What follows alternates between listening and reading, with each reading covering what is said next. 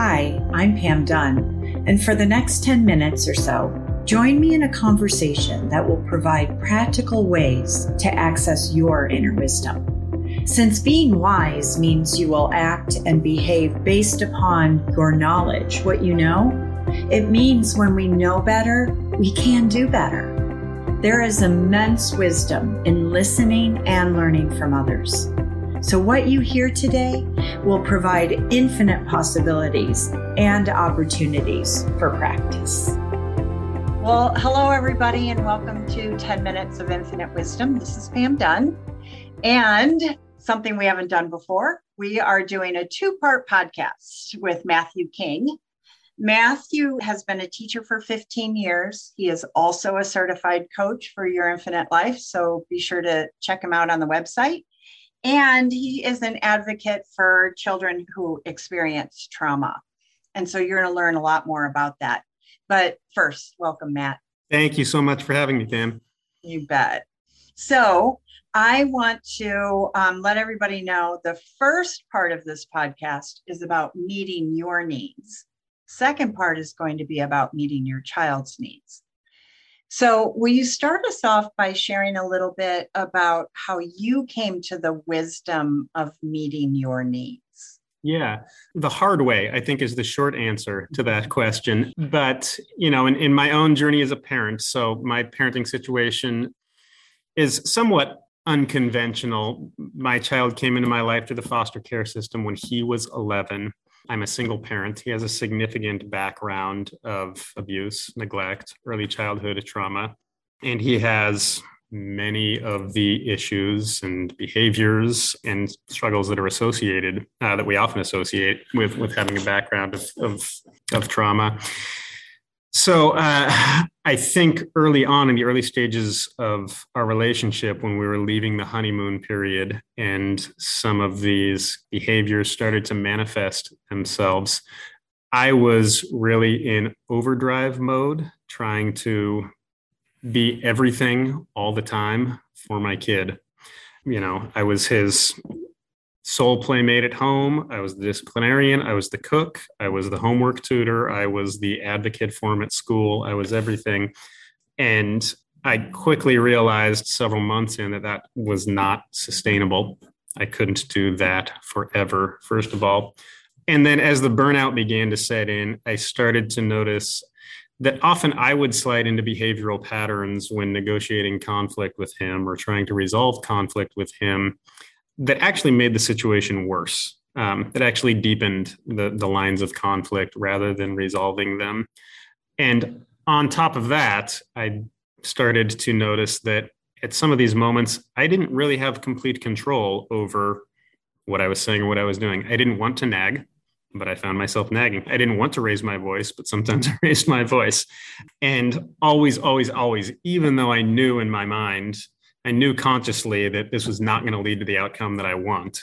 I'm thinking that with one part of my brain as I'm doing it. I still at times couldn't stop myself from entering into these situations with him that that actually deepened the conflict.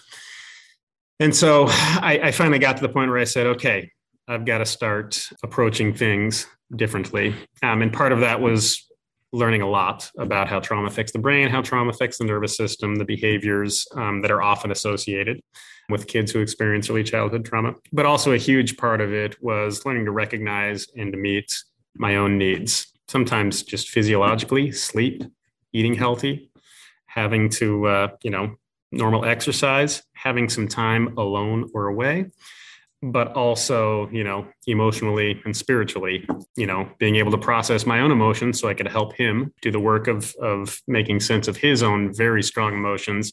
And then also developing a consistent practice of meditation and a consistent kind of creative outlet for myself as well. So i set to work over months and over a course of i would say months and years and it's an ongoing journey um, making sure that I find that balance of doing that for myself and still being able to uh, meet his very demanding needs. That was such a beautifully put because I think that everybody can relate, whether you know it's parenting or partnering or friendship or you know having a, a demanding career, which you have all of those. Um, by the way, you know, but the thing is, is that, you know, what you're saying is that you found yourself in overdrive mode, trying to be everything for him, for your child. And talk a little bit about how you found out that it was not sustainable. Like, what were the clues for you that other people might be able to relate to? Yeah. Um, so the first clues for me, honestly, were as I started to. So my son has a diagnosis of PTSD. So of course I did a lot of reading about PTSD and its symptoms. And when I started to notice PTSD-like symptoms in myself, you know, what what you hear in the literature referred to as vicarious trauma, that was one sign. Whoa, I need to slow down um, because things aren't going to get better for him if you know i'm not going to be able to to to uh, create the space that he needs to work on his own healing if i am getting pulled more deeply into you know into a more a place that's more dominated by post-traumatic stress myself. So that was the the big one that was one of the big ones for me. And then just getting even more specifically about what does that look like? And you know these are things that are problematic for people whether they're associated with ptsd or not. Um, but not getting sufficient sleep either because i don't have time to sleep or because when i do when i was trying to sleep it was either interrupted or i couldn't get a sleep or i was spending long periods of time in the middle of the night with my mind spinning fretting about this or that. Mm. that would be that was that was one big turning point.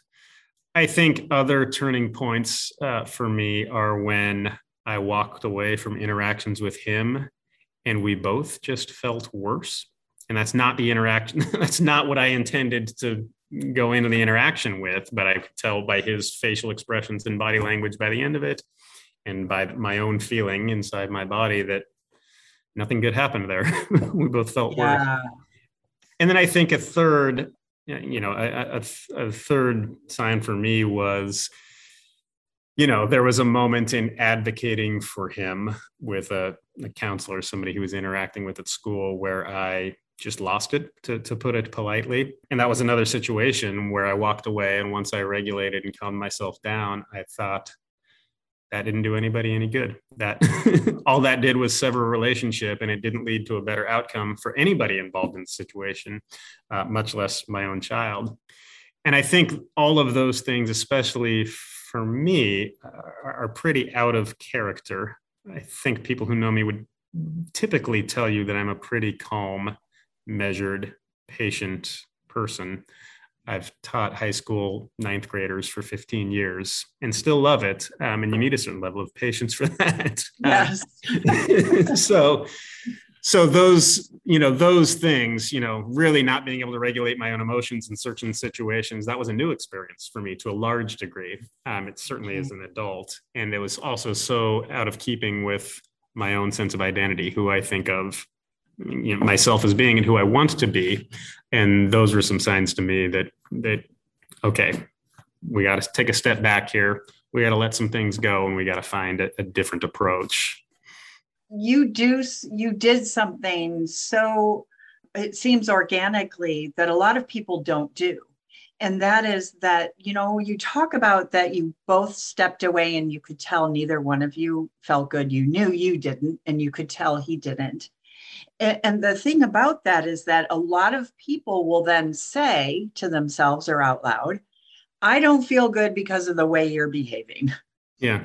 or I'm behaving this way because of the way you're behaving. But you really took it to the next level, which allowed you then to actually look at self care, yeah. look at meeting your needs. Yeah. If you know, if you knew, well, I I'm not going to blame him for this. Yeah. I don't feel good either. Well, I'm glad you brought that up too, because I even had that thought that that is the one of the exact dynamics that I am not wanting to model for him. In other words, he would often go into, um, and again, this is typical of, of children who, who lived in unsafe environments when they were very young he would go out into the world into school and have this confirmation bias this belief that adults were out to get him basically. They're hmm. out to bust him and get him in trouble unless they you know somehow proved differently to them um, to him. And you know i would often hear him say things that basically did that that basically kind of put the responsibility for his behavior on other people. And that because that was such a that's been such a because that was such a theme in so many of our discussions together it was in my mind. I very much knew i didn't want to say things to him like i am feeling upset because you are acting this way right? I want to very much model for him that no my own feelings and how i act on those feelings are my responsibility. And it doesn't matter what you do. You might be the the you know your behavior might be the thing that well i guess to say it differently your behavior is never going to be the proximate cause of my behavior right it might yeah. be, it might be a, a catalyst but my behavior is my own responsibility and your behavior is your own responsibility too. It exactly. doesn't, doesn't really matter how much you think your you know your teacher or the you know whomever is out to get you you still have the responsibility for your behavior. Yeah which is you know in many people's books advanced an advanced concept but it is also a very basic concept that that i love how you're talking about it because then you can focus on meeting your needs yeah and and before we wrap up because you did this and you can tell you're very practiced at meeting your needs now so you recited it so beautifully, but you covered every area mental, emotional, physical, and spiritual. So, as a way to wrap up, would you mind again sharing that? Like for our listeners, what are ways that they can meet their needs mentally, emotionally, physically, and spiritually? Yeah, I actually um, have. I'm sitting in my classroom, um, and I actually have up above me in my classroom that I use in class a uh, it's kind of a, a diagram of human needs, kind of based off Maslow's hierarchy. It's kind of a simplified version. And it's a really good way to think about it. For me, at least hierarchically, you've got to start with your basic needs. We often don't consider sleep a human need, but sleep is a, a healthy quality sleep is a need for sure. And mm-hmm. when parenting, you know, for sure. So, are you sleeping well? Are you eating healthily and normally? you know are, are you exercising right are you getting those physical needs taken care of then let's go up to some of those higher level needs your emotional life what are the emotions that dominate your life how do you deal with negative emotions when they how do you relate to ne- negative emotions when they do come up so on and so forth and then going a step higher than that into self-actualization or spiritual needs whatever term people are comfortable with something that connects you something that that is a creative mm-hmm. outlet um, I think those are uh, certainly all. There might be times in your, I mean, I know there's been times in my parenting journey where I've had to probably compromise on some of those needs with regards to creative outlets. But at the very least, I think those are the things that are necessary throughout a lifespan um, to feel like you're living a full, healthy, meaningful life. So I do keep that diagram in mind for sure, and and and kind of reflect from time to time on am I meeting those needs for myself? Nice. Yes. So uh, thank you so much. And again, everybody, stay tuned because the next one is about meeting your child's needs. But thank you, Matthew, for sharing with us so importantly that self care is the way that we can do a better job in our parenting and our partnering in our careers and taking care of ourselves mentally, emotionally, physically, and spiritually is the way there. Yeah. So thank you. Excellent. Thank you, Pam. You. Accessing our inner wisdom is ongoing and ever changing.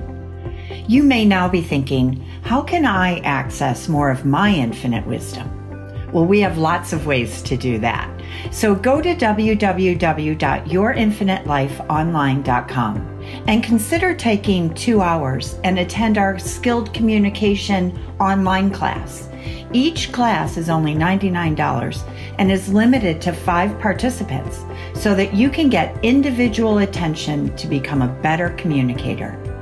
We have a learning journey membership program for only $29 per month and five collaboratives throughout the year that bring experts together on various topics. Thanks for joining us. And if you've benefited from this podcast, please subscribe, like, and or comment. Find out more about our coaching and offerings also at www.yourinfinitelifeonline.com. Have a great week accessing your inner wisdom.